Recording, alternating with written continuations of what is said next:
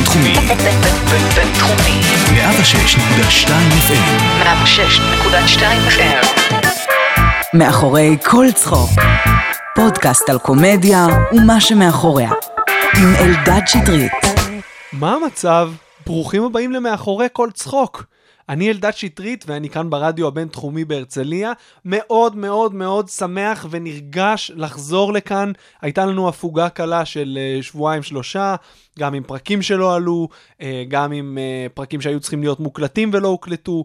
לשמחתי התקלה הזאת מאחורינו, ואני חוזר במתכונת של פעם בשבוע, והאם יש קאמבק טוב יותר מפרק עם עידן אלתרמן? התשובה היא לא. התשובה היא לא. אני כל כך שמח שעידן הסכים לבוא, והרבה מכם ביקשו שהוא יגיע לתוכנית, ואני, אה, הייתה לי איזו התכתבות ארוכה איתו, ניסינו לתאם, וזו גם הזדמנות להגיד לכם תודה ענקית על ההירתמות. הייתה לנו איזושהי בעיה לוגיסטית עם ההגעה של עידן, הרבה מכם התנדבו להביא אותו, להחזיר אותו, לשלם על מונית. ממש לא מובן מאליו, באמת באמת שלא. אני ממש מעריך את זה.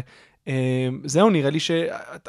אני צריך להציג את עידן אלתרמן. אנחנו נדבר על פלטפוס, על ילדים סורגים, על הפרידה שלו מאשתו, על הקשר בין מוזיקה לסטנדאפ, על הסטנדאפ הארץ היום, על מלא מלא מלא דברים. אין לי מושג לאן השיחה הזאת תתפתח. אני לא מכיר את עידן ברמה האישית כמו אה, הרבה מהמרואיינים האחרים שמגיעים לכאן. מה שכן, אני יכול להבטיח שיהיה פרק מעולה. אז בואו נשמע קטע סטנדאפ של עידן אלתרמן, ואחרי זה גם נדבר איתו. יאללה, תהנו. כולכם מכירים, שנקרא Forever Young. עם עדכון לקראת גיל החמישים. בין שמות של סרטים אני מתבלבל, את רוב הלקטוז כבר לא מעכל. boca nos cafés.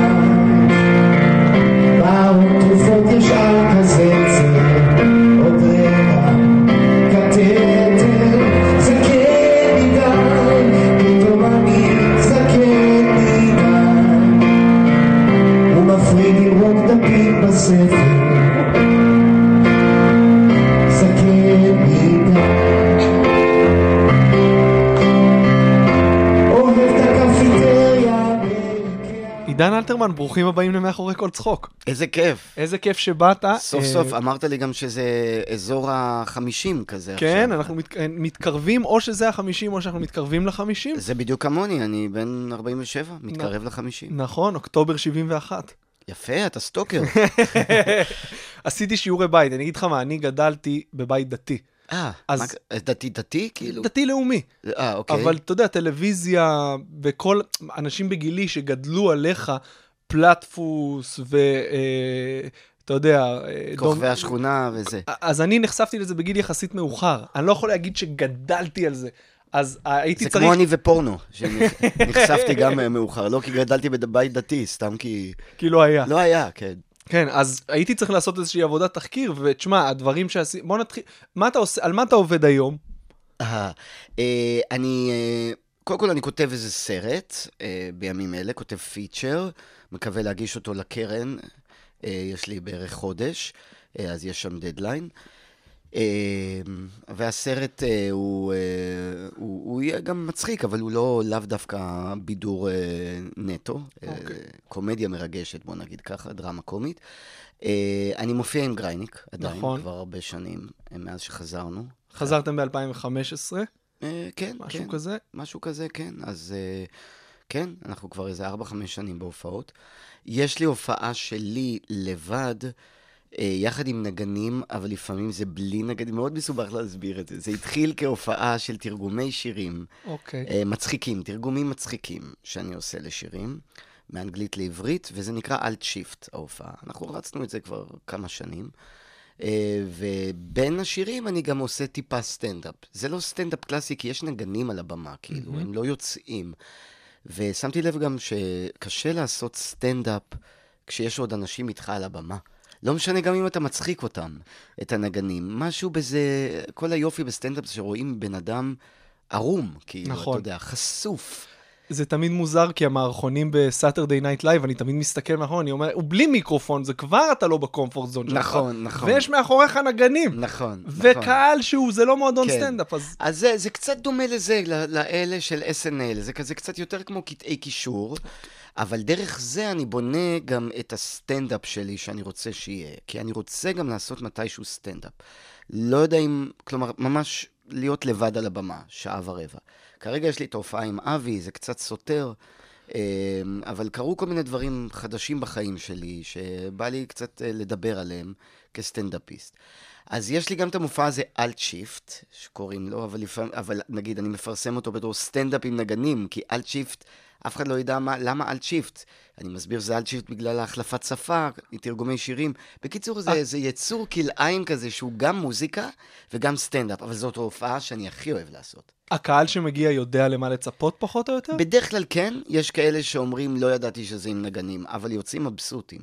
כי זה שיר, אין מישהו שעושה שירים מצחיקים גם, אה, עם להקה.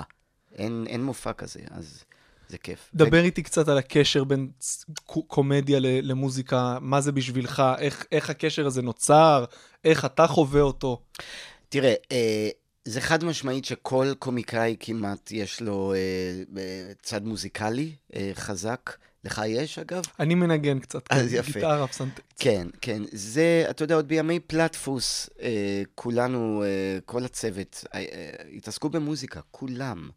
תומר יוסף היום הוא, הוא רק מוזיקאי, אתה יודע, הוא לא מתעסק בקומדיה, אבל כולם, גרייניק, תומר שרון, אה, אה, אני, כולם, אה, איכשהו מוזיקה זה חלק מהחיים שלהם. ואם אתה מסתכל על כל הקומיקאים, אפילו אם אתה לוקח את ה... לא יודע מה, את, ה, את ארץ נהדרת לדוגמה, אתה רואה שכמעט כל אחד, גם אם הוא לא מנגן, יש לו זיקה מיידית למוזיקה. אלי ומריאנו, סתם לדוגמה, הם מאוד מאוד מוזיקליים, הם זמרים נפלאים. גורי אלפי. אה, ובטח שאנשים שכן מנגנים, כמו אה, טל פרידמן וכולי. אז הקשר הוא אה, לא רק, לא רק בישראל, בכלל, בקומדיה, אה, גם בחו"ל. אתה תראה שכמעט כל סטנדאפיסט שאתה מעריץ הוא גם קצת נגן. אתה חושב שזה עניין של, של קצב? של לגמרי. מה- כן, כן. כן. ואצלך, מתי התחיל החיבור הזה בין השניים? גיל קטן. ניגנתי פסנתר וגיטרה מגיל, אה, לא יודע, פסנתר מגיל יותר קטן, גיטרה התחלתי ככה בגיל 15.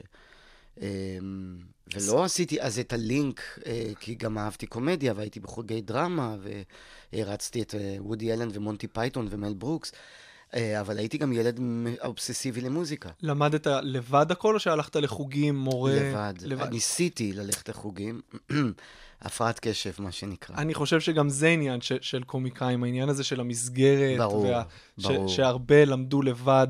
נכון, אה, וואו, מדהים. לגמרי. אה, והחזרה שלך להופיע עם גרייניק, איך זה התחיל? מה הוביל לקאמבק הזה? אה, בשלות, אולי, החיים. אה, אבי נהיה גם כן אבא, אני נהייתי אבא הרבה לפניו, אבל אה, לאבי, אה, לי יש בת גדולה, עוד מעט בת 16, אבל אה, לאבי ולי יש ילדים באותו גיל, שני בנים באותו גיל. וכשאבי אה, נהיה אבא, אז אה, איכשהו יצא לנו להיפגש קצת, לדבר על זה, ואז כאילו פתאום החברות חזרה קצת, והיה לנו מין שיחות בחזרה, אחרי תקופה של ריחוק, שלא היינו ברוגז, פשוט היינו קצת מרוחקים, לא קרובים אחד לשני. ואז אה, התחלנו לדבר קצת, ומהפגישות בינינו, כי תמיד זה, אה, אצלנו זה, החברות זה היה הכי חשוב. מהפגישות והשיחות, אנחנו אנשים קצת אה, חופרים אחד לשני. מהשיחות אמרנו לעצמנו, אה, בוא נעשה, בכלל לא חשבנו לעשות עוד הופעה, רצינו לעשות אולי אה, 20 שנה לילדים סורגים כזה, אתה יודע, מהאלה. נעשה כמה הופעות, כמו פעם. אה, ואבי אפילו אמר, אני חושב, אתה יודע מה, עזוב אותך, בוא נבנה הופעה חדשה. אז אמרתי לו, אוקיי, בוא נעשה, אבל קודם כמה הופעות של הקטעים של פעם, כמו שכולם עושים, 20 כן. שנה ל... והוא אמר, זה יהרוס, ובצדק, בואו נבנה הופעה חדשה. אבל ידעתי שבזה שאנחנו נבנה הופעה חדשה, זה ייקח שנה וחצי. ואיפה, איפה... וזה מה שזה לקח. תשמע, קומיק סטנדאפיסטים שעולים לעשות אה, מופע חדש, הולכים לבמות פתוחות, הולכים למועדונים. איפה היה, לכ... איפה היה מגרש אימונים שלכם? במה פתוחה, צוותא 2. אבל במה פתוחה רק של... ש... עם עוד אה, קומיקאים? רק אנחנו. רק אתם, אז אנשים באו לראות אתכם. את, לגמרי אותנו. היה תקופה, לדעתי זה רץ על פני שנה, היינו עדיין עם המפיקים הקודמים שלנו. אני מבין שיש הרבה אה, קהל לפודקאסט הזה שהם טיפה בעולם הסטנדאפ והם מכירים. אז אה, אני, אני אפילו אה, אעשה name dropping. הסיבוב הק- הקודם של ילדים סרוגים הראשון, כל ה nineties, ואז טיפה לתוך השנות האלפיים, היה עוד במסגרת, אה, זה, זה התחיל כשותפות עם אמירם גרוס, מהמם. שאתה בטח מכיר כן. קצת את הסדרה פאנץ' כן, וזה. כן, נגיע. כן, ודומינו גרוס, כן. ואז אה, אה, התחלנו לעבוד, זה היה גם יחד עם אמירם, עם משה קול ויהודלה. הם מפיקים, הם קטורזה, הם עובדים קטורזה, רותם אבוהב, נדב אבוקסיס, אולי אני מפספס עוד מישהו יש שם, אולי, אני אבל- גם זכרתי אותם. אבל כן, זה משהו, הם, הם, זה היה בית. אז התחלנו לעבוד איתם. אה, ויש לי רק מילה טובה ודברים טובים להגיד על- עליהם, ובאותה תקופה אה, אה, החלטנו שאנחנו נעשה ניסוי כלים, קראנו לזה, ונעשה את זה בצוותא 2. עכשיו, בגלל שאבי ואני קצת מותג, וזה היה קצת... קצת. זה היה וואו, הם חוזרים. ל- כן, לקהל, שזה, אז לא היינו צריכים אה, עוד עוד כל מיני, לעלות לעשר Mm. דקות ב- בערב כזה. גם קצת קשה לנו, אני אסביר לך למה קשה לנו לעלות בבמה פתוחה רגילה שיש בה קאמל או בקומדי club או לא משנה מה. אה, כי בדרך כלל זה סטנדאפיסטים, וסטנדאפיסט אחרי סטנדאפיסט זה סבבה. סטנדאפיסט שפתאום יש אה, זוג שבא למערכון, כאילו, ואנחנו עושים מערכונים, ופתאום דמויות ופאות, יש בזה משהו מוזר. האמת היא שיצא לי לראות הרבה את אה, אה, דובדבני וכובע כן. אצלנו בקומדי בר, וזה כאילו, יש משהו מאוד טבעי, ואפילו שמייחד קצת את הערב, שפתאום הם, זה כמו, אה, שוב, אני, כמו שברלד עולה עם props ובלאגן, הוא לא כן. בדיוק סטנדאפיסט, הוא נותן נכון, איזה גוון נכון. קצת שונה לערב. אז זה כן עובד להם? זה כן עובד שהם עושים מערכון פתאום אחרי סטנדאפיסט? כן, וואלה. לסטנדאפיסט יכול להיות קצת קשה אחרי זה להחזיר את הקהל לתודעה של סטנדאפ, כן. אבל זה לא משהו שאתה אומר, זה לא צורם בערב. אוקיי, מעניין. כן. אז אנחנו חשבנו שאולי זה כאילו פחות מתאים. כן. אמ, אני אגב חושב שסטנדאפ יותר קל לעשות ממערכון. באמת? כן, חד משמעית. זה דעה חריגה לדעתי. בכלל לא. באמת? לדעתי בכלל לא. אוקיי, תסביר. במ... אני אסביר. במערכון, סתם לדוגמה, אמ, יש לנו דמות שבהופעה של אימא, אה, לפעמים זה גם אבא, אבל אצלנו זה אימא, מאלה שמקריאים ברכות בחרוזים. אה, זה בדרך כלל אשכנזים. אה, ברכות בחרוזים. כדרכי בקודש בכל שמחה משפחתית, כתבתי ברכה בחריזה איכותית, אני נזכרת יוגב בתחנות מחייך. זה כאילו הילד מתחתן, אבי כן. מתחתן. ואיך אומרים במזרחית? כפרה עליך. נולדת ביום השואה בצהריים, באמצע הצפירה ירדו לי המים, היית תינוק מכוער למכביר, והיום, תודה לאל, אתה נראה סביר. בגיל התבגרותך זכורה לי פדיחה, כשנכנסתי לחדרך ומאונן תפסתיך. אך היום אתה גבר ומתחתן עם סמדר, בחורה חיננית, לא רפאלי בר. אני עושה את זה נורא מהר, בהופעה אני עושה את זה. עכשיו, כשאנחנו בהופעה עושים את זה, אמ, אז, אז אנחנו לא, אמ, איך אני אסביר את זה? אם נגיד הייתי סטנדאפיסט, אז הייתי אומר, מכירים את, או אימא שלי היא כזאת שמקריאה ברכה בחרוזים. מהמם. ואז אתה ממקם את הקהל, איפה הפרודיה שלך. ובהופעה, סתם ככה, אם אתה לא אומר, אה, סליחה, במערכון, אם אתה לא אומר, זה take off, זה פרודיה על, על האלה שעושים ברכות בחרוזים, לא כולם מבינים ישר שעל זה אתה צוחק. באמת? כן. הוא קהל אינטליגנטי מאוד, כן, אבל לא... לא כולם מגיעים, משהו בסטנדאפ הוא הרבה יותר נגיש ל... ויש את האלה שעושים ככה. אבל- ויש את האנשים שעושים ככה. אבל זה לא כל כך פשוט להגדיר את ה premise. זה לפעמים הרבה יותר קשה מהפאנץ'. לת... להגיד לקהל, אוקיי, זה מה שאני הולך לדבר עליו, לתת הגדרה. כן, היה לי איזה קטע שהייתי עושה, אבא שלי שאל אותי אם גוגל דרייב זה אוטו חדש של גוגל. אמרתי אוקיי. לו, כן, וגוגל דוקס זה הרופא שלהם, בסדר? אוקיי, סתם. אוקיי, הייתי עושה את זה ככה כ one liner. כן. לא היו צוחקים. ברגע שהקדמתי, אבא שלי לא מסתדר עם טכנולוגיה, מיקמתי.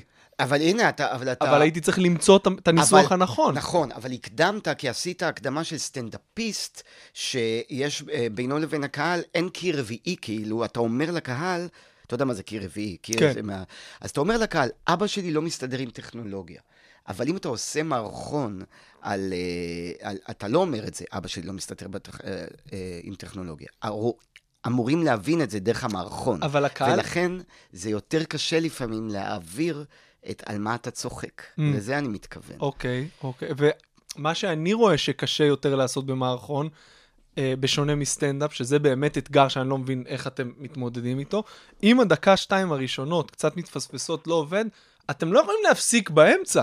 או שכן, תקן, אנחנו יכולים ישר לעבור נושא. תראה, אבי ואני זה לא כמו הגשש, אוקיי? אה, הגשש היו אה, by the book ולא אלתרו יותר מדי, הכתיבה שלהם הייתה עילאית, אה, מדויקת מאוד, נכתבה על ידי, אה, אתה יודע, טובי הכותבים, שייקה אופיר, ניסים אלוני וכולי. אבי ואני, גם בהופעות היום, כל הזמן מאלתרים, לפעמים יוצאים מהדמות, מצחיקים אחד עם, את, את השני. אה, כי זה, זה הקומדיה שלנו, היא קצת יותר אנרכיסטית. גם אי אפשר היום שנעלה ב-2019 לבמה ונעשה מערכון שיש בו רק קיר רביעי. בטח לא בבמות שאנחנו עולים כמו זאפה וכאלה. אנחנו כל הזמן שוברים לקהל. אנחנו כל הזמן משתמשים בעולם של המערכון, אם זה צחי ומאיר. שיש לנו קטע של בערך 12 דקות על הבמה, זה הרבה. 12 דקות מערכון. צחי נכנס עם uh, מנסה והוא נהיה אבא, מאיר כבר אבא לשלושה ילדים, וככה אנחנו מבינים שהדמויות האלה שאנחנו זוכרים מפעם, נווה חמציצים, הם, הם uh, נהיו הורים. ואת ההורות של אבי גרייניק ושלי, אנחנו מביאים דרך צחי ומאיר. כלומר, הדיבורי הורות, אין לנו סטנדאפ ככה על הורים, סתם כן. ככה. זה עובר, אנחנו עושים את זה דרך הדמויות. לכן אני אומר שזה טיפה יותר מתוחכם שאתה עושה את זה במערכון. ואז אנחנו 12 דקות מערכון, אנחנו לא יכולים בלי להתייחס לפעמים לקהל, או לשבור לקהל קצת. אה, איך אתם עושים את זה? קשה להסביר, זה, זה מה שבא. אם מישהו גם מהקהל אה, צוחק, אה, אה, לא צוחק, סליחה, צועק איזה משהו, או אומר משהו, אנחנו מתייחסים אליו. אה, אנחנו אה, עם הגוף שלנו המון המון משחקים לקהל. אה, אה, קשה לי להסביר, אבל זה, אנחנו לוקחים מאלמנטים הסטנדאפ שבו אין קיר רביעי, ואתה ישר מדבר לקהל, אנחנו עושים את זה במערכון גם כן, כי אחרת זה לא היה אוכל. אתה לא יכול לעשות פתאום מערכון בזאפה בלי להתייחס לעובדה שיש קהל שרואה אותך. איזה התאמות עשיתם, אם, כי אני מניח שכן, מעבר לחיים האישיים שלכם שהשתנו לרוח התקופה? כי דברים ש... כמו שאמרת, דברים שהיו עובדים אז, לא בהכרח יעבדו היום. איזה התאמות עשינו לרוח התקופה? אה, זאת שאלה טובה. אני חושב אה, ש... שדי אמרתי את זה עכשיו, שאנחנו... אה, אה, יש משהו אנרכיסטי, אני חושב, בהופעה שלנו. היא, אה, יש לנו המון סוגי הומור והמון צבעים בהופעה. כלומר, יש מערכון, נגיד צחי ומאיר זה מערכון שכתוב קלאסי, אבל אנחנו גם אותו שוברים, יוצאים מדמויות. אה, יש איזה משפט שצחי אומר, ב, שמאיר אומר, איך זה היה לישון, אה, אה, סליחה, אה, אה, איך הלילות, כי צחי נהיה אבא. אז זה צחי, אלתרתי איזה הופעה אחת על איזה משפט ש, ששמעתי ממישהו אומר, ונורא הצחיק אותי. אלתרתי ואמרתי, אה, מה אני אגיד לך, אני כמעט לא ישן לפני הלידה. מה זה ישנתי? ישנתי כמו, איך אני אגיד לך? ישנתי כמו אלוהים בשואה. עכשיו, מישהו אמר לי את המשפט הזה, זה נורא הצחיק אותי. משפט חזק, הוא מעולה, וגם יש בו, אה, יש בו המון עומק במשפט הזה, כי זו שאלה שאנחנו בתור יהודים מתעסקים בזה המון, אתה מכיר את זה גם מהבית, על, על, בתור בית אה, דתי, וזה, אבל... אה, כולנו מתעסקים עם הדבר הזה. כן. ופתאום צחי אומר את המשפט המורכב הזה. עכשיו, לצחי הוא לא גאון הדור, אוקיי? זה לא מתאים לו להגיד משפט כזה. אז מאיר, כלומר, אבי אמר לי על זה, אתה יודע שלא מתאים לך להגיד משפט כזה, צחי. אני יודע, אני יודע, זה לא מתאים לי למודעות. וזה ברור שאני אומר משהו כזה, אז רואים את עידן, דרך הדמות של צחי, אומר את הדבר הזה. כל הדברים האלה, זה דוגמה לאיך אנחנו מתאימים את עצמנו היום לשוק שהסטנדאפ שולט בו, ולא הבידור. הסטנדאפ, נקודה. כשאנחנו התחלנו בשנות ה-90, הסטנדאפ היה בחיתוליו. מהמם. ואז, אה, אתה יודע, בדור שלפנינו היו אה, וילוז'ני ורמי שטרן וקצת יעקב כהן, אה, אבל המון המון דברים, בשנות ה-90 עוד, עוד היה המון פרסטיג' לגשש ולמוני ובר אבא, ואפילו לטל ומשה, שזו ההשפעה הכי גדולה עלינו, שהם, אני חושב, ההופעה הראשונה שמיזגה בין בידור, כלומר, הופעת בידור, מערכונים, זה היה הופעה עם יחסים ברורים. יש את משה, שהוא מגיע לעיר הגדולה, ויש את טל פרידמן, שהוא כל מיני דמויות צבעוניות. זה היה כמו הצגה. אבל הם השתמשו באלמנטים מעולם הסטנדאפ. כלומר, שהכל, ששוברים את הקיר רביעי, מדברים עם הקהל, שפתאום אה, אפשר אה, לער- לערבב דמויות וכולי. הרבה חופש היה בדבר הזה. והיום, ב-2019, אין היום הרבה מופעי אה, צמדים שעושים מה שאנחנו עושים. יש קצת, דודבני וקובץ'. יש... אה, יש קבוצות כמו אה, ציפורלה, לדוגמה, נכון. שהם קצת, אה, שאני מת עליהם, אבל הם טיפה יותר נישתיים. מופע ב- נהדר, אגב. אה, הכל אצלהם, הם נפלאים. הם עובדים, אני מעריץ, אותם בגלל שהם עובדים כמו שאנחנו עבדנו בתקופת פל, פלטפוס. אין במאי, כמו, כמו להקת רוק שעובדת ביחד וזה, ככה זה צריך להיות. ויש את מייקל, לדוגמה, שזה חצי הצגה, חצי, אבל זה גם מהעולם הזה של... זה לא סטנדאפ, אבל זה מאוד בידורי. אבל רוב השוק זה סטנדאפיסטים. אם בן אדם אה, רוצה ללכת להופעה מצחיקה, 90% מזה זה סטנדאפ היום. זה לא... אז, אז אנחנו צריכים היום, בגלל שאנחנו צמד, ואנחנו לא בדיוק, אה, אנשים אומרים, אני, אני בא לסטנדאפ שלך, אבל זה לא סטנדאפ מה שאנחנו עושים. אנחנו לא מדברים עם הקהל עם שני מיקרופונים ומספרים על החיים שלנו. זה לא ככה, רוב ההופעה שלנו זה דמויות וכולי. בגלל שרוב הקהל רגיל היום לסטנדאפ, אנחנו לוקחים המון מהאלמנטים של החופש ומכניסים את זה להופעה. אתה חושב שזה יתרון או חיסרון שאתם נמצאים כמעט בלי תחרות בגזרה הזאת? אנחנו נמצאים כמעט בלי תחרות? אני לא. מתכוון כצמדים, שאין, אתה אומר אין היום הרבה צמדים, היום הסטנדאפ שולט. זה עוזר לכם למכור, או שאנשים דווקא בגלל שיש הרבה סטנדאפ, אז הם לוקחים צעד אחורה? אני אגיד לך שאני לא יודע, ואני אגיד לך גם עוד משהו, אה, בכנות רבה, פה. בגלל שאבי ואני כבר לא בטלוויזיה, הרבה שנים. אה, אה, אני לוקח מהמשפט שלך, זה עוזר לכם למכור. אני, אני, אה, אנחנו נאבקים להביא קהל, תשמע, נאבקים להביא קהל. התגובות מההופעות אה, מצוינות. מה זה נאבקים להביא קהל? אנחנו, האולמות שאנחנו מופיעים בהם הם אה, של אזור ה-300. ואנחנו אף פעם לא ביטלנו הופעה או לא, אבל בשביל למלא אולם, וזה בדרך כלל קורה בסוף, אבל בשביל למ- למלא אולם, כשאנחנו לא בטלוויזיה, אנחנו צריכים uh, לעבוד קשה. ולצערי, בגלל ענייני זמנים, אבי ואני, לא, אין לנו מספיק נוכחות ברשת. זהו, זה, זה העניין היום, זה ברור. מה שרציתי להגיד. כן, אז- לי, אני, אני מבין, אני פיצחתי כמה דברים כמו המערכון של יהודית וזה.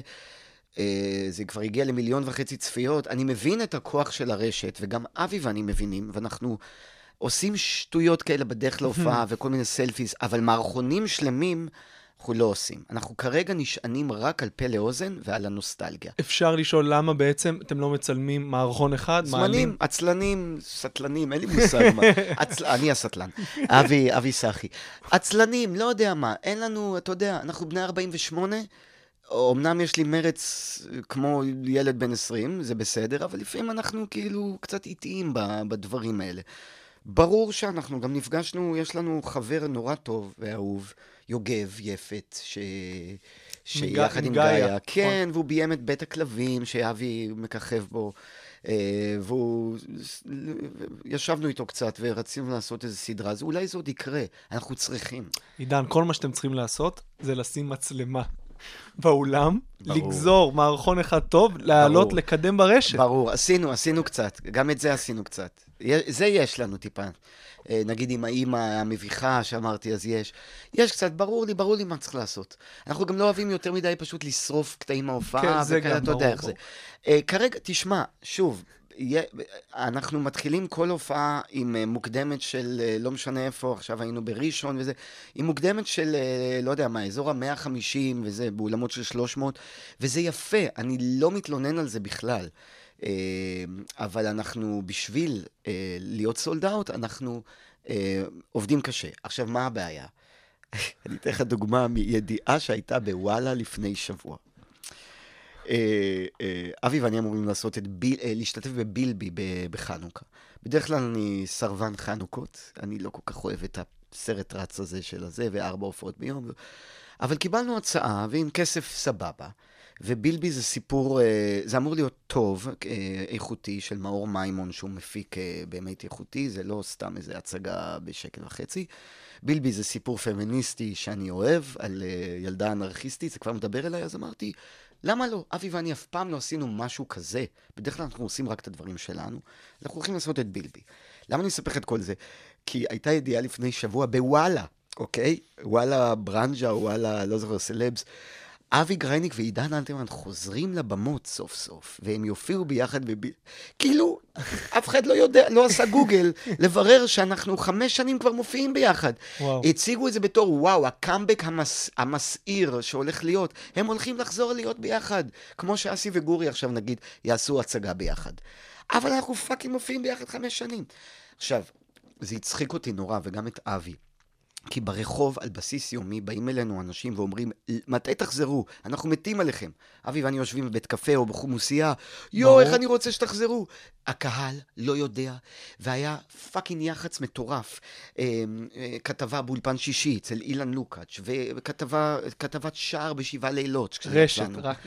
בדיוק. זה הדבר. בדיוק. אתה, אתה, לא משנה מה, אנחנו מבינים שהפוטנציאל שלנו להגיע לעוד ועוד קהל הוא עצום.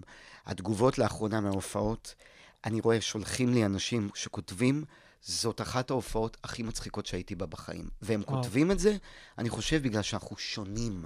כי אין הרבה אנשים אה, שעושים את מה שאנחנו עושים. כלומר, מביאים הופעה שיש בה את כל הצבעים שאפשר לעשות בצמד. יש לנו קטעים אה, מוזיקליים, ויש לנו קטעים של דמויות, ויש לנו קטעים שאנחנו אה, מדברים עם הקהל, יש איזה עשר דקות, בתור עצמנו. ויש איך אנשים מסתובבים ברחוב, הקטע מפעם בגרסה חדשה. אה, ויש לנו קצת נוסטלגיה, אבל הרוב, אה, הרוב חדש. זו תופעה... אה, אה, מאוד וירטואוזית, ורסטי- כן, ורסטילית, כן, ו- כן. וזאת חוויה מאוד כיפית לאנשים, ובעיקר רואים אותנו נהנים. מישהו כתב לי משהו נורא, שנורא ריגש אותי. היה לי... זה עשה לי דמעות בעיניים, נשבע לך, כי אני בתקופה כזה, שכל הגירושים וזה, תקופה רגישה. כן. אז הוא כתב כזה אה, משהו כמו, יא אללה, אני בן אה, 20 ומשהו, לא הכרתי אתכם, אני, אה, דרך ההורים שלי אה, גיליתי יוטיוב, הייתי בהופעה שלכם. החלום שלי שבגיל 40 ומשהו אני אהיה מטומטם כמוכם, מטומטם, או, או לא זוכר מה הוא כתב, משהו שהוא יתנהג כמונו.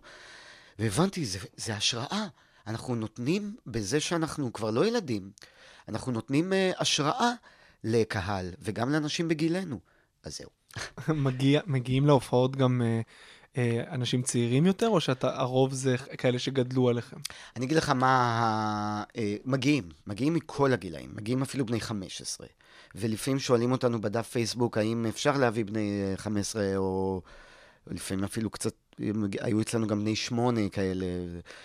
אה, ואנחנו אומרים, אפשר, יש לנו קצת תכנים אה, גסים בהופעה, אבל הם, אה, הם אה, עוברים ב... הם לא בוטים, כאילו, יש דיבור של צחי ומאיר על מי עשה, מי נהנה יותר ברווקות, כי זה דיבור של אה, נשואים ממורמרים. כן. ש... או שכבר לא עושים סקס. אז יש לנו דיבור שלם על איזה אורגיה אני עשיתי, איזה אורגיה, כאלה, אבל זה לא, זה לא ככה, זה לא מוצג ככה, אלא מוצג ברמיזה. אה, אז, אז באיזשהו מקום מביאים גם ילדים ונוער לה, להופעה. אה, הגרעין הקשה של הקהל זה בני, אה, זה כאלה שגדלו עלינו, כלומר בני 40 כאלה, אה, 40-45, זה הגרעין העיקרי.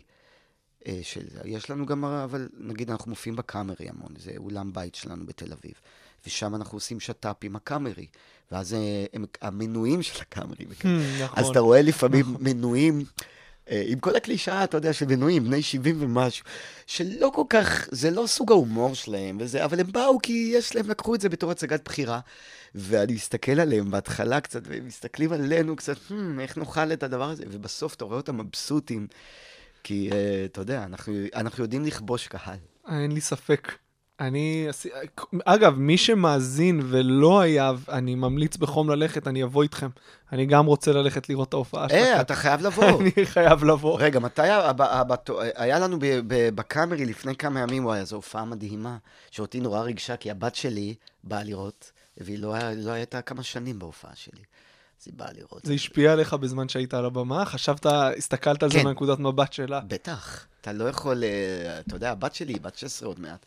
אתה לא יכול למחוק את ה... אה, אבל לא צנזרתי שום דבר, בוא נגיד ככה. אה, כן. נהפוך הוא, כאילו, וגם עשיתי לה כל מיני... אה, היא רקדנית, שירה, אז היא בתלמה ילין. אז פתאום הכנסתי, ל... לא זוכר לאיזה מערכון, הכנסתי פתאום אה, ערבסק כזה, ואמרתי ערבסק, זה רק בשבילה, אה, קטנות כאלה. אה, מתי ההופעה הבאה שלנו? יש לנו בתל אביב, אני, אני צריך לבדוק. אז בוא... אתה חייב לבוא, אתה מוזמן. כן, בכיף. אה, אני, לדעתי זה ישודר כבר מחר או מחרתיים, אז כל תאריך שיש לך ב... אני בודק תוך זה, כדי. בוא בד- תזרוק. בדף שלנו. תשמע, יש לי כל כך הרבה שאלות רק על על זה. החזרה שלכם, אבל יש עוד כל כך הרבה דברים שאני רוצה לשאול אותך. יאללה, בוא, בוא, אתה רואה, אה, אני גם מדבר מהר, אני הבן של אימא שלי. אין בעיה. אה, אה, הבא בתור, יש לנו, ככה, יש לנו אמפי עין הוד, זאת ההופעה הבאה בתחילת אוגוסט. אתה לא תבוא עד עין הוד, למרות שזה נראה לי מקום כיפי. ההורים בזיכרון. אה, הופה, אה. הופה. ושים לב, 15 לאוגוסט, אם אתה פה, כי הרבה אנשים בחו"ל. אני טס אה, באותו יום. אני טס? אני טס. אנחנו בהבימה תל אביב. אני אומר עין הוד, קפוץ לזיכרון, זה רבע שעה. מה התאריך המדויק? שלישי לאוגוסט עין הוד. ולמי שמאזין מאזור תל אביב, 15 לאוגוסט אה, הבימה. לאן אתה טס? לרומא. איזה כיף. אני לא? חושב שכל כך כיף. למה? לא לנופש, כי, כי אני קורא אתה עכשיו... הולך למות מחום. כן, קודם כל, יש לי ילד בן שנה וארבעה חודשים. וואלה, כן, אוקיי.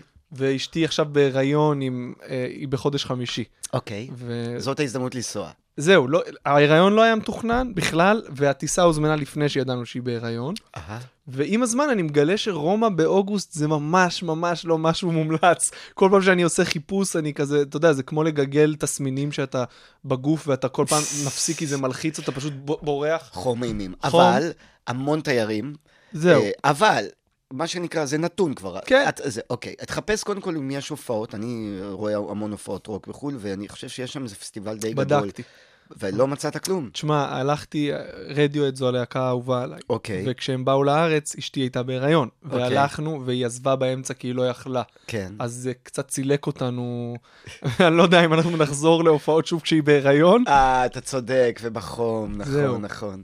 טוב, אחרי זה דבר איתי, אני- כן. יש לי כמה המלצות לרומא. אה, כן.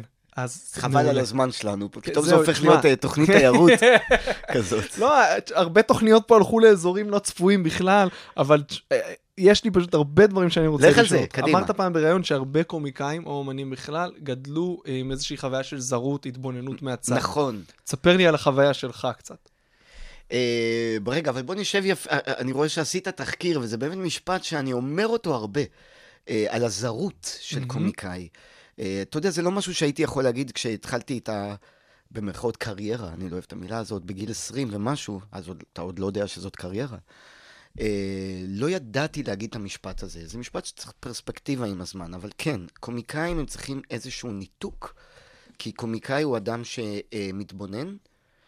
אה, בוא נתחיל מזה- בכלל מזה שקומיקאי בדרך כלל הוא בן אדם שאני חושב שבילדות חווה איזושהי אה, זרות או שונות. אה, שמאלצת אותו אה, לבחור בקומדיה, כלומר בהומור, בשביל דרך לשרוד, או שיאהבו אותו, או שלא ירביצו לו מכות, או שהוא יוכל לשכב עם בנות, או לא משנה מה. אה, וקומיקאי הוא גם אמרנו, הוא בן אדם מתבונן. אני לגמרי חושב שאם אנחנו מדברים על זרות, לא סתם יש המון יהודים שהם קומיקאים. או, או בואו נעשה את זה הפוך, יש המון קומיקאים בארצות הברית שהם יהודים. מהמם. אוקיי? או שחורים. היהודים זה כמו שחורים לצורך העניין, מיעוט. אה, אה, ואז זה כלי נשק. והזרות, אה, אם לתת דוגמה מ... אה, אני יודע, סשה ברון כהן, לדוגמה, פעם קראתי איזה רעיון איתו, משהו כזה, שהוא... הוא גדל, אתה יודע, אמנם הוא גדל באזור, באזור של יהודים, בגולדרס גרין, באנגליה, והיה שם הרבה יהודים, אבל עדיין, כאילו, הוא סיפר על זה שהוא היה, אה, הרגיש שונה אה, הרבה פעמים. אתה צריך את הזרות הזאת. אצלי זה היה קצת ענייני גובה. אני, אה, עוד מאור, מאורע מחולל בחיים שלי זה שעברתי לארצות הברית עם המשפחה בכיתה ה', לשנה, ואז שוב פעם כיתה י', כי אימא שלי כל כמה שנים לימדה שם בארצות הברית, ולהיכנס לאנשים, אה, לשפה חדשה ולבית ספר חדש, אנשים חדשים לגמרי. היה לי בחירה אחת, אה, אה, כלומר, היה לי ברור שאני רוצה, רוצה להיות חלק מהחבר'ה. ו, וגיליתי מהר מאוד שאני יכול, אה, שיש לי כישרון הצחקה. והייתי כזה מצחיק, הם התלהבו ממני. אתה זוכר את הפעם הראשונה שהצחקת קבוצה של אנשים? מחוץ לבמה? אני אספר לך לא על הפעם הראשונה, כי את זה אני לא זוכר, אבל אני אספר לך סיפור אה, יפה, על, כי אמרת קבוצה של אנשים. זה אני מספר בסטנדאפ, החדש שלי. כלומר, ב, בעידה, ב, אני החדש, אני אה, מדבר קצת על דברים שקרו לי בחיים לאחרונה. לפני כמה שנים עברתי ניתוח מאוד מסובך, מאוד מאוד מסובך, בעמוד השדרה. אה, בגלל העמידות ראש. כן, כן, כנראה, ספקולציה, כן. כנראה בגלל זה. כתוצאה מהעמידות ראש אה, שעשיתי בלי ידיים, ואז כל העומס היה על הצוואר, אני מדבר על זה קצת בהופעה, אבל לא חשוב, לא, לא ניכנס לזה יותר מדי.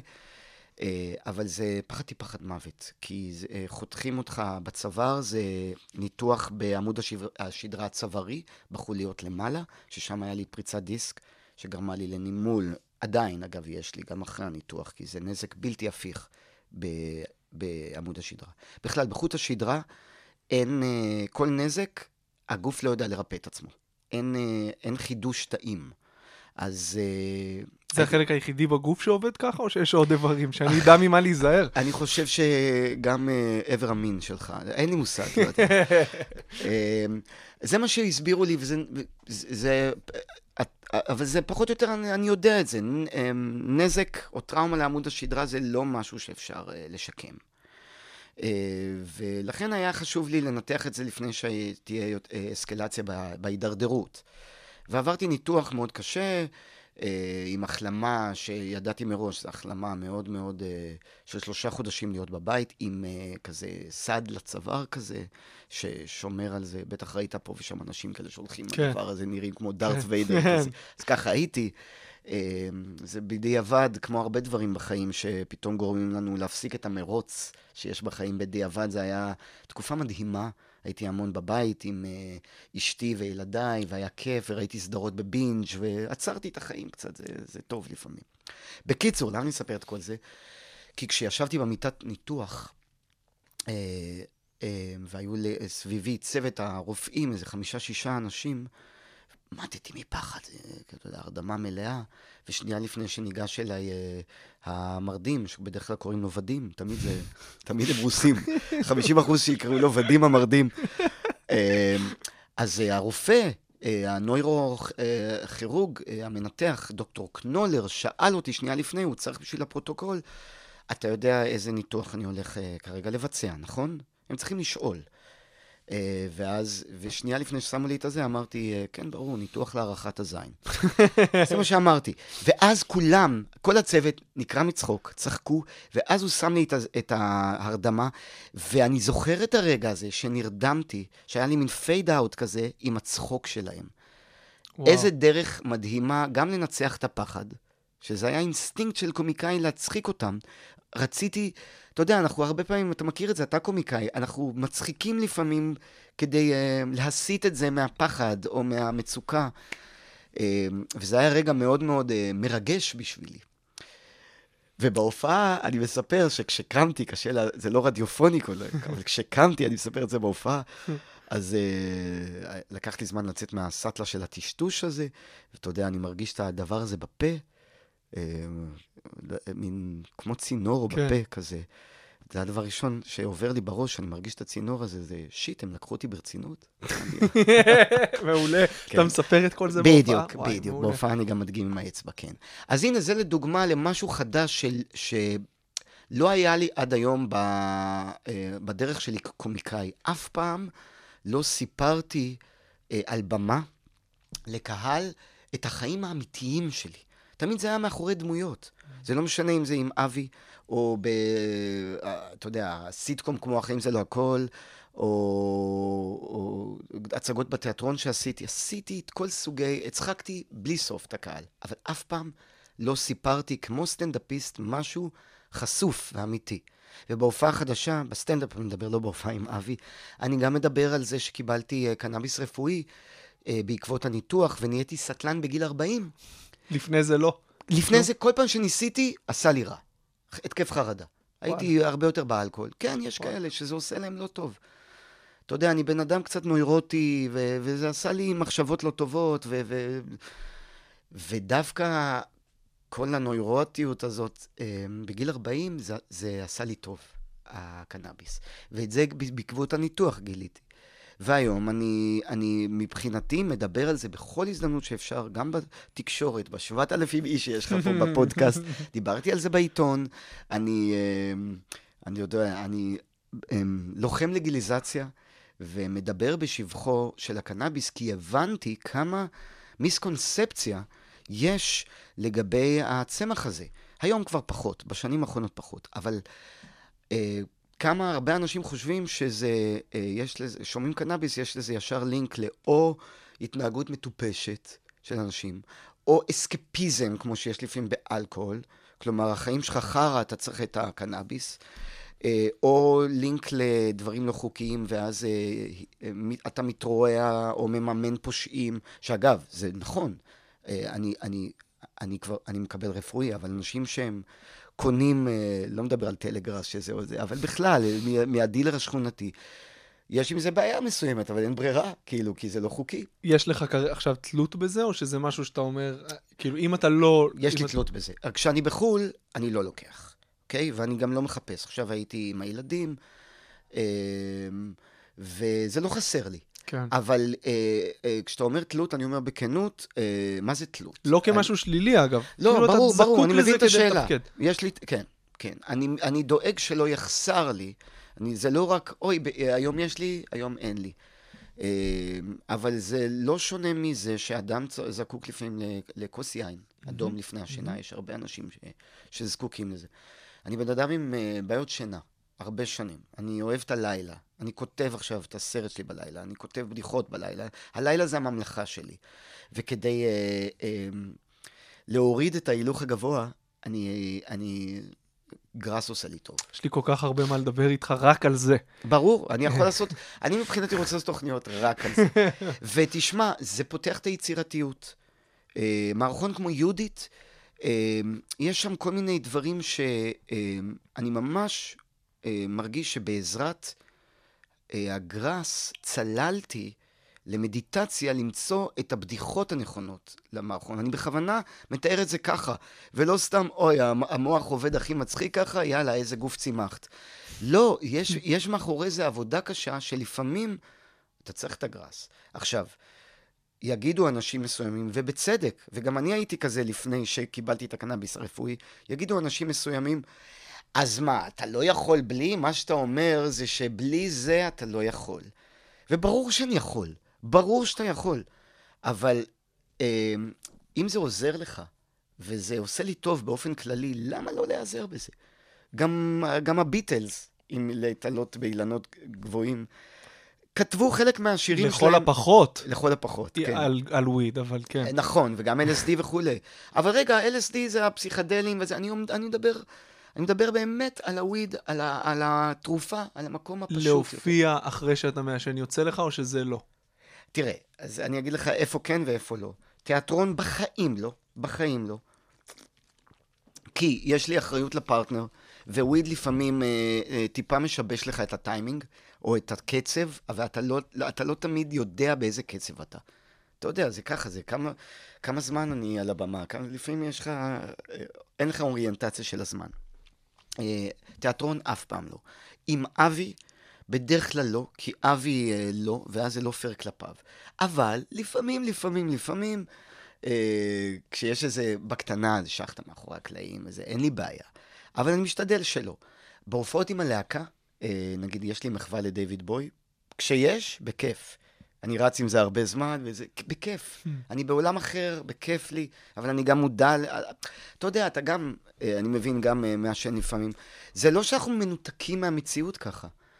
אה, אבל אם יש לך, נגיד, אחריות גדולה, תראה, אני, לא, אני עוד לא עומד לגמרי לבד על הבמה, אמרתי לך, זה עם נגנים. עוד לא יצא לי יותר מדי לבד. אני תוהה אה, אם נגיד, אה, כשאני צריך להיות שעה ורבע על הבמה, וכל האחריות עליי, אם זה יעשה לי טוב או לא טוב. נראה לי שאני מעדיף לא, אני מעדיף אחרי הופעה. אה, מהניסיון שלי, זה יכול ללכת לשני, הכ... לשני הקיצוניות. זה יכול להיות מדהים, ברור. אבל זה יכול, אם אתה קצת מתערער, אתה יכול להיכנס אתה לבור שאי אפשר לצאת אתה ממנו. צודק, כי, זה, כי גראס עושה לנו לפעמים בלקים קטנים כן, ונקטע כן, החוט. כן. ומה הבעיה? ה, ה, אתה רוצה להיות פרפקציוניסט על הבמה, אתה רוצה לתת לקהל good time. ואז אם אתה מרגיש שפספסת, אתה ישר נכנס לביקורת עצמית של shit, fuck, כן. למה, למה לקחתי את הפאף הזה עכשיו? ואז אתה מאבד ריכוז. אז אני מעדיף בלי. גם במופע של שעה ורבע, כשצריך להיות איזשהו מבנה ומשהו שמוביל למשהו, זה הרבה יותר קשה ממרתון שאתה עולה לעשר דקות ואתה שולף מפה משהו משם, ואז זה ברור, עוד ברור. בסדר. בגדול, אני באמת חושב ש... ל-99% מהמקרים בהם אנחנו על במה, או מצלמים משהו, אני לא באמת צריך את זה. אה, אני, מתי שאני כן צריך את זה, זה כשאני לבד. אני אגב, כיף לי לפעמים עם חברים, יש צחוקים וזה, אבל אני הכי אוהב לעשן לבד. כי שם המחשבות שלי, שם אני צלול, זה כמו מדיטציה. אה, אני מתעמק במחשבות.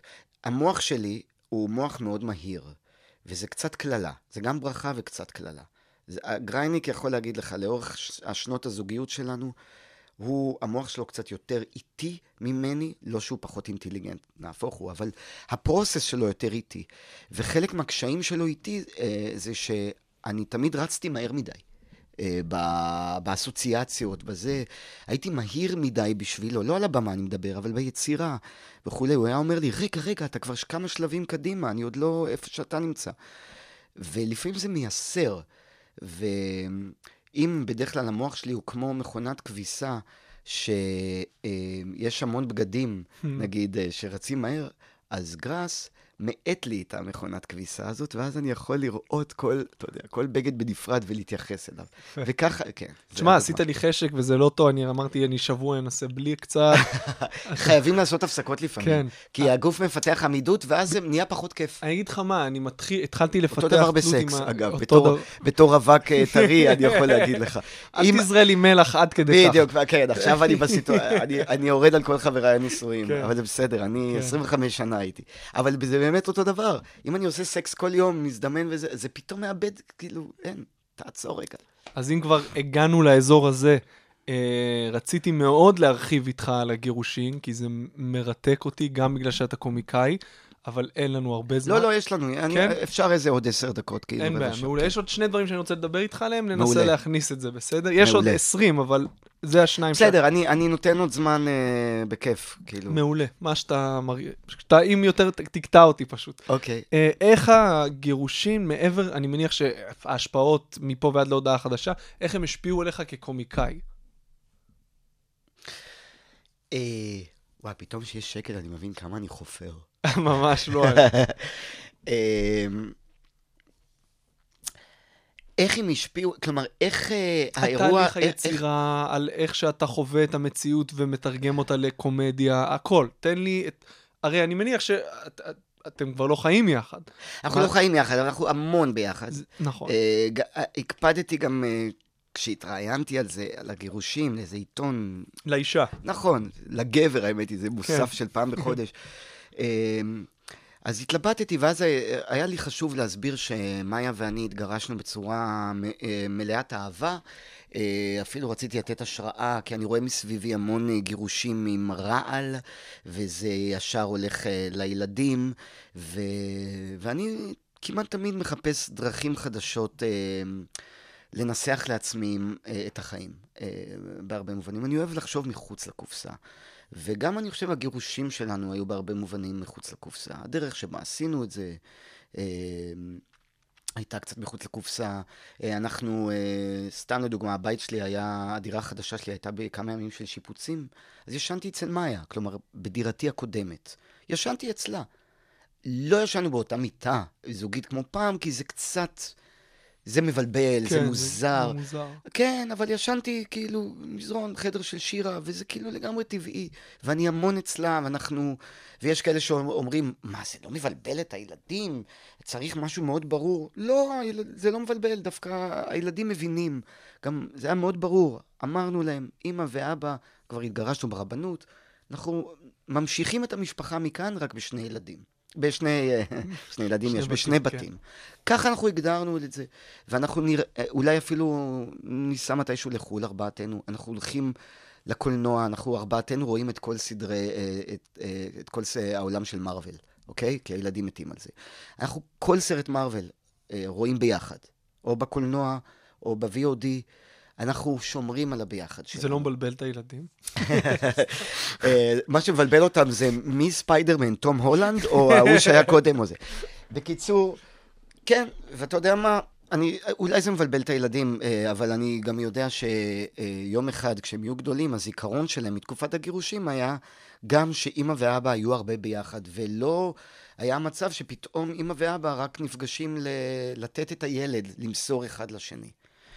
אז אה, זה החיים שלנו. עכשיו, בדרך כלל, כשסטנדאפיסט מדבר על גירושים, זה בדרך כלל הקלישאות של איזה כיף, קיבלתי חופש, כן. אה, נגמר בית הכלא, my wife is so... זה ישר לוקח אותי לסטנדאפיסטים יהודיים כאלה, אבל מזונות וכל הזה, וממורמר, ו...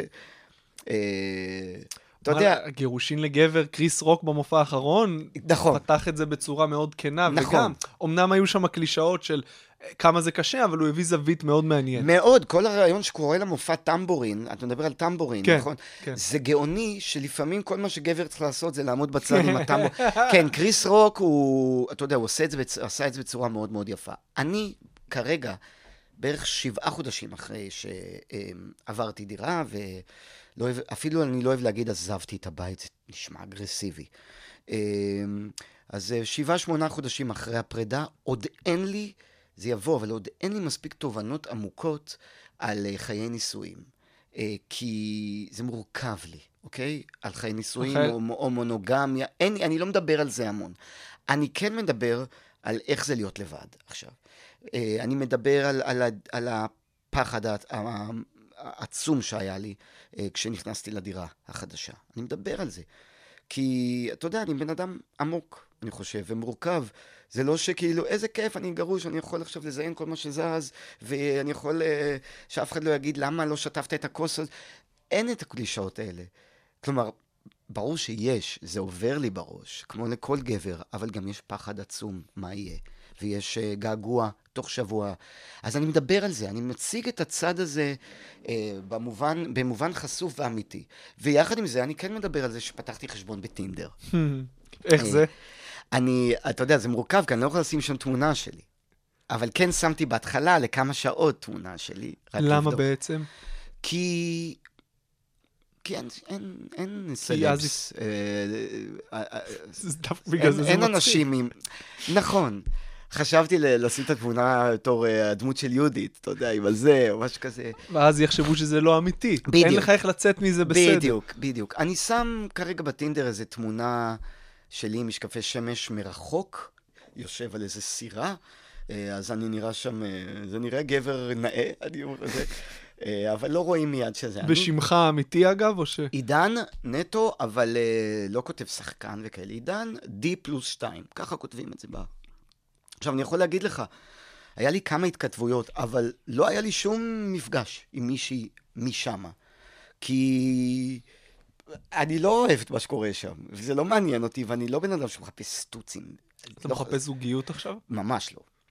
הכי לא. הכי לא. אם פתאום העולם יביא משהו וזה יהיה חזק ממני, כמו ש...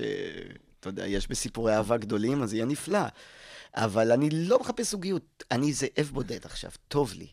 אבל אני גם לא, אה, אתה יודע, אני, אני משתולל כשבא לי.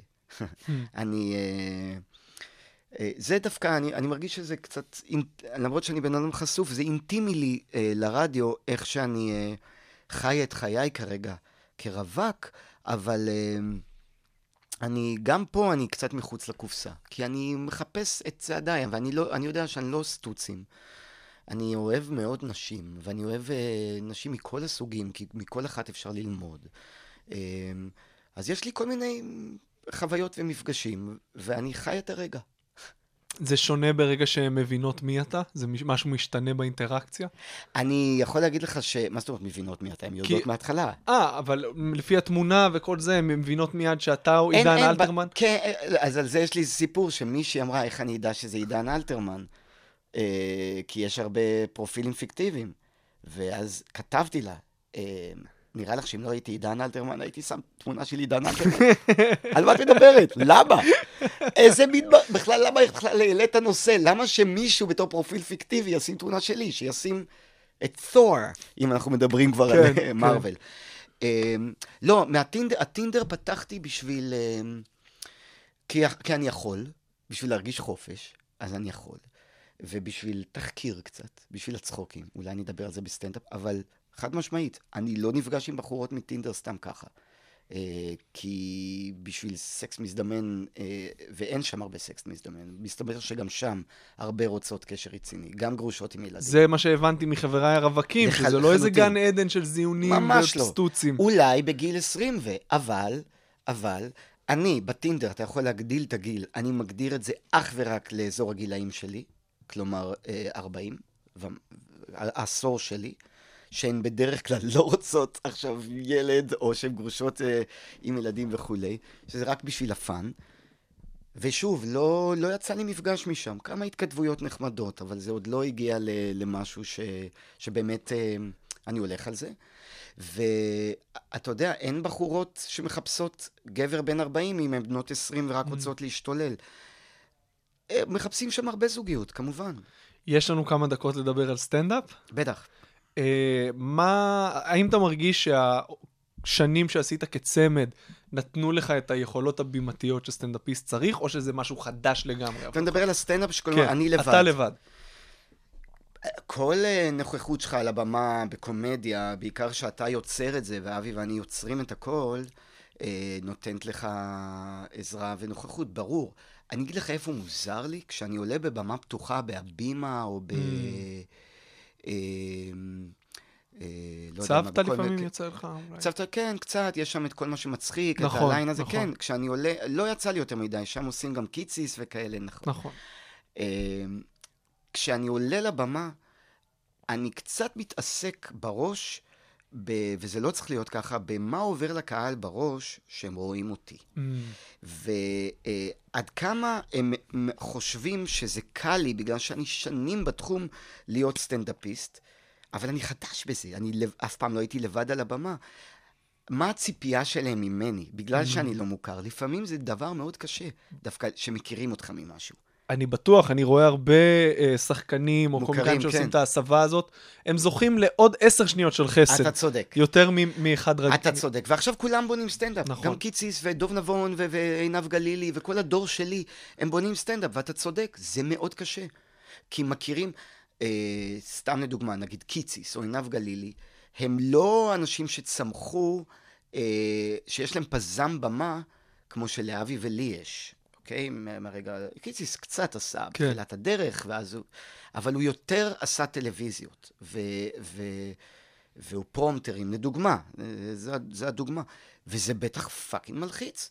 כי הקהל אומר, טוב, זה יהיה אלי קיציס, אבל וואו, אה, איך אני עכשיו אהיה סטנדאפיסט? או מצד שני, לא יודע מה, דוב נבון, או משה אשכנזי, שמכירים אותו כשחקן, או אני לא יודע מי עוד עושה עכשיו סטנדאפ, כל מיני כאלה. זרחוביץ' התחיל, כן, זרחוביץ' ראיתי אה, את הסטנדאפ שלו, כן. אבל... שמעתי דברים טובים, לא כן, ראיתי. כן, כן. א- אני אגיד לך מה היתרון הגדול של זרחו. קודם כל, עוד לפני ארץ נהדרת, אה, היה לו המון המון שעות רדיו, ושנית, הוא- המוח שלו הוא, הוא מוח שיוצר כל הזמן. אז קל לו. ברגע שאתה יוצר ואתה רגיל להמציא את הבדיחות, uh, ולא שיש לך כותבים, זה הרבה יותר קל. אה, ועדיין, אני מניח שאתה מכיר את הגישה ושמעת שסטנדאפ אתה צריך כל יום ושנים. עד ש... אתה מרגיש שיש לך הנחות, שוב, בגלל השנים עם, אה, עם אבי, או שזה משהו ש... שטבוע בך ברמה שאתה עולה, יש כמה דקות של קשיים, ואתה מס... כאילו שם בתוך זה. אני לא יודע מה להגיד לך. קודם כל לא עשיתי את זה מספיק, אני רוצה לעשות את זה יותר, אה, יאללה. אני רוצה לעשות את זה יותר. לפני שבוע עליתי אחרי אלוונטל, שיש לה סטנדאפ משגע. אז עליתי אחריה, זה היה גם מצחיק, כי אני הבן זוג שלה בחיים זה לא הכל, אז צחקנו על זה, היה כזה מין דיזולב כזה נחמד. ואמרתי לקהל, אמרתי, היי, אתם מכירים אותי וזה, אבל אני לא רגיל לעמוד לבד על במה, ושתדעו לכם, זה הדבר הכי קשה בעולם. כי לכתוב סטנדאפ, הדבר הכי קשה בעולם. קשה, קשה, קשה. מי כמוך יודע. ומה הייתה השאלה בעצם? איך אתה כותב סטנדאפ? בוא נדבר, אם כבר נגענו בזה. רב, איום ונורא. מה ה shit? יש- בזמנו ניסיתי להיעזר בכמה כותבים, אבל הגעתי למסקנה שאם אני נעזר בכותב, זה בשביל ה- ההסתכלות מהצד, קצת כמו מפיק מוזיקלי של תקליט, לדוגמה, או, או אפילו במאי של טקסט, ש- שהכותב יכול להגיד לי, תשמע, הייתי מעביר את זה קצת ל... הייתי משנה את הפאנץ' הזה לככה, או... אתה יודע, הטכ... כן, הטכניקה כן, כן. מאחורי ההצחקה. אה, כי לכותבים יש את השריר הזה הרבה יותר טוב ממני, כי הם עושים את זה יום-יום. אבל מבחינת אה, על מה לדבר, שמתי לב שרק אני יכול להביא את זה. כי לפעמים כותב יכול להביא לי, אה, אוקיי, אוקיי, אתה יודע מה, נישואים וזה, אני אביא לך בדיחות. לא, אני לא, לא. מתחבר לזה. זה לא על התדר שלי. גם רוב הסטנדאפ החדש, אני אומר הסטנדאפ החדש, אני מתכוון לדור שלי, חמש, שש שנים האחרונות, הוא סטנדאפ מאוד אישי. זה לא מאוד. יכול לעבוד. אה, מאוד. זה, זה קצת של פעם להביא כותבים, וזה הנושא שנכתוב עליו היום. מאוד. וזה. והקהל לא, כבר לא כל כך אוהב את זה, לדעתי. אני אגיד לך מה, לא רק שהקהל אוהב את זה, הקהל, אני שם לב בהופעות שלי עם הנגנים, במה שנקרא אלט שיפט, שזאת ההופעה שבין השירים אני uh, מדבר על מי שאני, ואני חשוף, כמו שאני חשוף איתך עכשיו. Uh, ואני מדבר על הכל, על גירושים, על, uh, על uh, גראס, על הניתוח. אז גם בהופעה עם, שלי לבד, עם הנגנים, אני חשוף. עם אבי אין לי בעיה להיות חשוף, אבל אין, אין את הזמן הזה, כי גם הוא איתי ואנחנו עושים דמויות. עכשיו, יצא לי שיר ל... שיר מתורגם שנקרא אה, זקן מדי, Forever Young, גרסת הזקנים, אולי את צריכה לראות את זה. שם אני... השיר הזה היה שיפט בחיים שלי, התרגום לא. כי לקחתי שיר עם תרגום מצחיק, אבל שיש בו משהו מאוד אמיתי. זה נהיה נורא ויראלי. על, על צילום הכי הכי מעפן שחבר שלי צילם באייפון. צילום, צילום באמת מעפן. אה, אבל זה נהיה ויראלי בטירוף, אנשים שיתפו את זה, כי זה נגע להם במקום מאוד מאוד נכ- אה, נכון. זה גם מצחיק וגם אה, נוגע ללב באיזשהו מקום, כי זה אמיתי. ואז הבנתי שאפילו דרך השירים האלה, עם התרגומי נונסנס והתרגומים המצחיקים, אני יכול להגיע לאמת ולהיות אישי אה, ואמיתי. אז אני לגמרי שמה כרגע, אני לגמרי רוצה סטנדאפ שבו אני אמיתי. ולא רק זה, לי יש תדמית מסוימת, והתדמית שלי היא אה, חמוד, ילד טוב קצת, אה, אה, ילד נצחי. ילד נצחי וכולי. אה, ואני חושב שאני מורכב הרבה יותר ממה שמכירים אותי. ולכן בהופעה הזאת אני מספר על, אה, על הצד האלפא שלי, בוא נגיד ככה, כרווק. אתה יודע, אני, יש פה, פה ושם איזה סיפורי אה, אה, רווק כולל תל אביבי עם כל הקלישאות. אני עוד לא שמה, אבל אני, אני קצת נוגע בזה. ואין לי בעיה לדבר על זה. אה, או על, על זה שאני סטלן, אני מדבר על זה שאני אני סטלן חדש, התחלתי בגיל 40, אז המאנצ'יז שלי זה ללקרדה ודברים כאלה. אה, אני צוחק גם על זה. אה, על גירושים, ולהיות מאוד מאוד אמיתי בדבר הזה.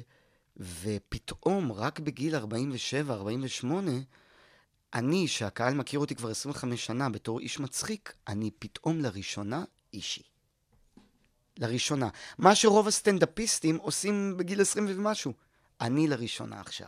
כן, אבל בגיל 20 ומשהו, כשאתה מתחיל, אין עדיין מספיק אישי עמוק ברור, כדי להביא. ברור, אז גם תדבר מגיע. קצת על כן. היחסים עם ההורים, כן, כי זה היה לא כן. מזמן, כן. ואיזה זין זה בצבא, ובית ספר, ולאט לאט, ואז אתה מתחתן, וילדים בגיל 30, ונדבר על זה. אני, יש לי כבר פזם. כן, עברתי כן. דברים בחיים, מה שנקרא. כן. אה, והדרך לא תמיד הייתה קלה, ודווקא זה נותן לי הרבה דלק לקומדיה. בואנה, אתה שואל שאלות מעולות, זה נהדר. תודה. יש- יש, האמת שיש פינה של שאלות גולשים שאנחנו לא יאללה, נספיק. יאללה, בוא נספיק, מהר, כן, מהר. יאללה, מהר. כן. אה, אני אמיר- תוך כדי בודק רגע מה עם ילדיי. אין בעיה. אה, אמיר מויאל שואל, אה, היום, כשאתה מסתכל אחורה על ילדים סורגים, האם זה עדיין מצחיק אותך? ו... אין לי מה להסתכל אחורה, אהלן אמיר מויאל, אין לי מה להסתכל אחורה, כי זה כרגע, זה, זה כאן ועכשיו. אבי ואני בהופעה חדשה, אמנם זה לא הטקסטים של פעם, פה ושם יש אה, אזכור, אי אפשר לעשות באמת הופעה בלי מטה דפוק וכאלה, אבל זה כן הדמויות מפעם, צחי ומאיר, הם היום הורים. חזי, הילד של אבי, כלומר הדמות של הילד של אבי, אה, אז הוא כבר לא עושה חיקויים של ירקות, הוא מדבר על רטלין ועל הפרעת קשב. כי גם אני ואבי עם הפרעת קשב. ובשנות התשעים פחות הייתה מודעות לזה, אז לא דיברנו על זה אה, בתור הדמויות. ועכשיו, דרך הדמות של חזי, אנחנו מדברים על משהו שהוא נורא מדובר. אז אני מסתכל על ילדים סורגים הראשון בתור הדבר אולי הכי טוב שקרה לי בחיים, הכי חשוב, יותר מכל דבר, הצמד עם אבי, כי ככה בקעתי לב... מהביצה mm-hmm. עם אבי. והתשתית למה שהיה בניינטיז, אנחנו משתמשים בזה היום ל... לזה. מעולה. אה, דור פרי שואל, אה, כשכתבתם את ילדים סורגים, היה, אם היה לכם את הפחד של זה מפגר מדי, אף אחד לא יבין? אז אני, אני אה, לגמרי, אה, אבל אני זוכר עד היום אה, משפט שמוני מושונוב, כשהוא בא לראות אותנו די בתחילת הדרך, זה היה כשהיה בעיקר אה, דומינו גרוס וזה, ועשינו חיקויים של ירקות וזה, והיה מקומות מסוימים שלא תמיד הבינו את ההומור הזה, כי זה היה נונסנס. או שחלק אמרו, אוי, זה מטומטם נורא, הם אידיוטים, טיפשים. אה, גם היום יכולים להגיד את זה, אגב. אה, מוני אמר לי, לנו משפט שאני עד היום זוכר אותו. הוא אמר, תקשיב, מה שאני אוהב אצלכם, זה שאתם לא עושים דברים למען להצחיק את הקהל. כלומר, אתם לא אה, עכשיו, בואו נהיה הכי מצחיקים בעולם אה, בשביל הקהל. אתם עושים מה שבא לכם לעשות על הבמה, ואתם סומכים על כך שיהיו אנשים שיקלטו את הקטע. ו... וזה נכון. אז כן, היו אנשים שלא הבינו. אה, היו אנשים ש... ש... אתה יודע, עד היום אני רואה פה ושם טוקבקים או כאלה של, אוי, ההומור המפגר שלהם וזה. אבל יש אנשים שיודעים שמאחורי הטמטום הזה, וחיקויים של ירקות, או צחי ומאיר ונווה חמציצים וכולי, יש גם uh, משהו כן. uh, אמיתי, עמוק, או לא, לא משנה איך מסתכלים על זה. שאלת גולשים אחרונה, מישהו בעילום שם שאל, uh, עם מי היית יושב ל brainstorming, ב- ל- אם היית צריך פאנצ'ים? מצחיק אותי שמישהו בעילום שם שם שאל, עם מי בעילום שם היית זה? אה, אוקיי, אז זה... אני- אה, עם עם מי הייתי צריך- יושב ל brainstorming שצריך פאנצ'ים? אה, בארץ, אה, אה, יש מלא מלא מלא. אני, אני שולח מפה פרגון למישהו אה, מקומי, שנורא נורא מצחיק אותי, קוראים לו אסף אפלבאום, אולי אתה מכיר אותו. בוודאי, התחלתי להופיע, כשהתחלתי להופיע עם קוראים רשתות, הוא היה איתי בא- באותו הרכב. אז הוא, הוא נותן עבודת פייסבוק אה, כן, רצינית. הוא מצחיק, לכלב שלו קוראים עמוס, כן. לו והוא איש. מצחיק, נכון, והוא מדבר על זה, אה, וסתם לא יודע איך נהיינו חברים, אולי זה התחיל עוד מהטוויטר, ובכיף, זה סתם מישהו מקומי, אה, ומחו"ל אה, יש כל כך הרבה, אני יכול להגיד, אה, זו האסוציאציה הראשונה שעולה לי בראש, שיש איזה דיבור, אה, שאסור לי להגיד באיזה הקשר, שג'אד אפטאו, אה, שמפיק את כל הסרטים, אה, אתה יודע, וכולי, אין לי כוח להסביר את זה, אה, אמור להגיע לארץ, ופנו אליי שאני אעשה איתו אה, Q&A. די. אה, כן, והוא איש מרתק, אה, כי הוא אה, קומדיה, אבל כמובן ש... אני מעריץ קומיקאים. אני אוהב את איך שהראש שלהם חושב. אני חושב שכולם שרוטים בצורה זו או אחרת, אז אני כבר, אה, יש לי, יש לי הערצה אליהם. אז אה, אסף אפלבוים, אתה בחברה טובה עם ג'אד אפטאו. כן, לגמרי. שאלה אחרונה שאני סוגר איתה כל uh, תוכנית, איזה טיפ היית נותן למי שרוצה לעסוק בקומדיה? אה, בכתיבה או על במה? בדרך כלל, בדרך כלל זה סטנדאפיסטים, אז יותר קל לי למקד, בגלל שאצלך זה קצת יותר רחב, אז השארתי את זה קצת יותר כללי, אז תענה על זה איך שאתה רואה לנכון. אה, איזה טיפ הייתי רוצה למישהו ש... אני חושב שאנשים שרוצים לעסוק בקומדיה, אה, זה לא כמו איזה טיפ אתה רוצה לתת למישהו שלא יודע מה רוצה אה, לעשות תוכנית רדיו, סתם דוגמה. זה משהו שהוא בוער בהם, זה חזק בהם, בהם הם לא יכולים אחרת, אין להם ברירה. המקצוע בוחר בהם, זה לא משנה אם הם פרונטמנים או תסריטאים מאחורי הקלעים. אה, והטיפ שאני אה, יכול לתת באופן כללי זה... אה, אה, אל תחשוש ללכת למקומות אה, של קיצון, כי עשו כבר הכל לפניך. היום אנחנו גם בתקופה ששום דבר לא יכול לזעזע. אז אה, אה, אין דבר כזה בעיניי, זה אגב, לא דיברנו על זה, אבל אני חושב שאין דבר כזה פרות קדושות בקומדיה. אתה לא יכול. גם על עניינים של שכול, שזהו, ועוד אימא, אימא של פרה קדושה בארץ, זה שאלה של האיך ולא של המה. אם אתה תעשה בדיחת שכול לא בטעם, אה, במיוחד יום אחרי שקורה משהו נורא וזה, אתה תצא אה, אידיוט חסר רגישות וזה. אבל זה לא אומר שאין דרך להתמודד עם נושא כאוב כמו שכול, דרך קומדיה, בצורה הנכונה.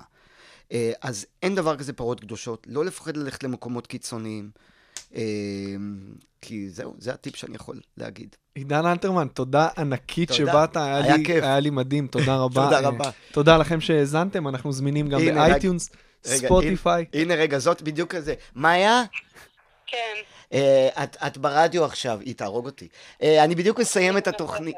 אה, אני מסיים... מנתקת. היית צריך להגיד לה שזה לא משודר בלייב, ברור, הלחצת ברור, אותה. ברור. יא, אז עשיתי לה את זה בכוונה. זאת מאיה.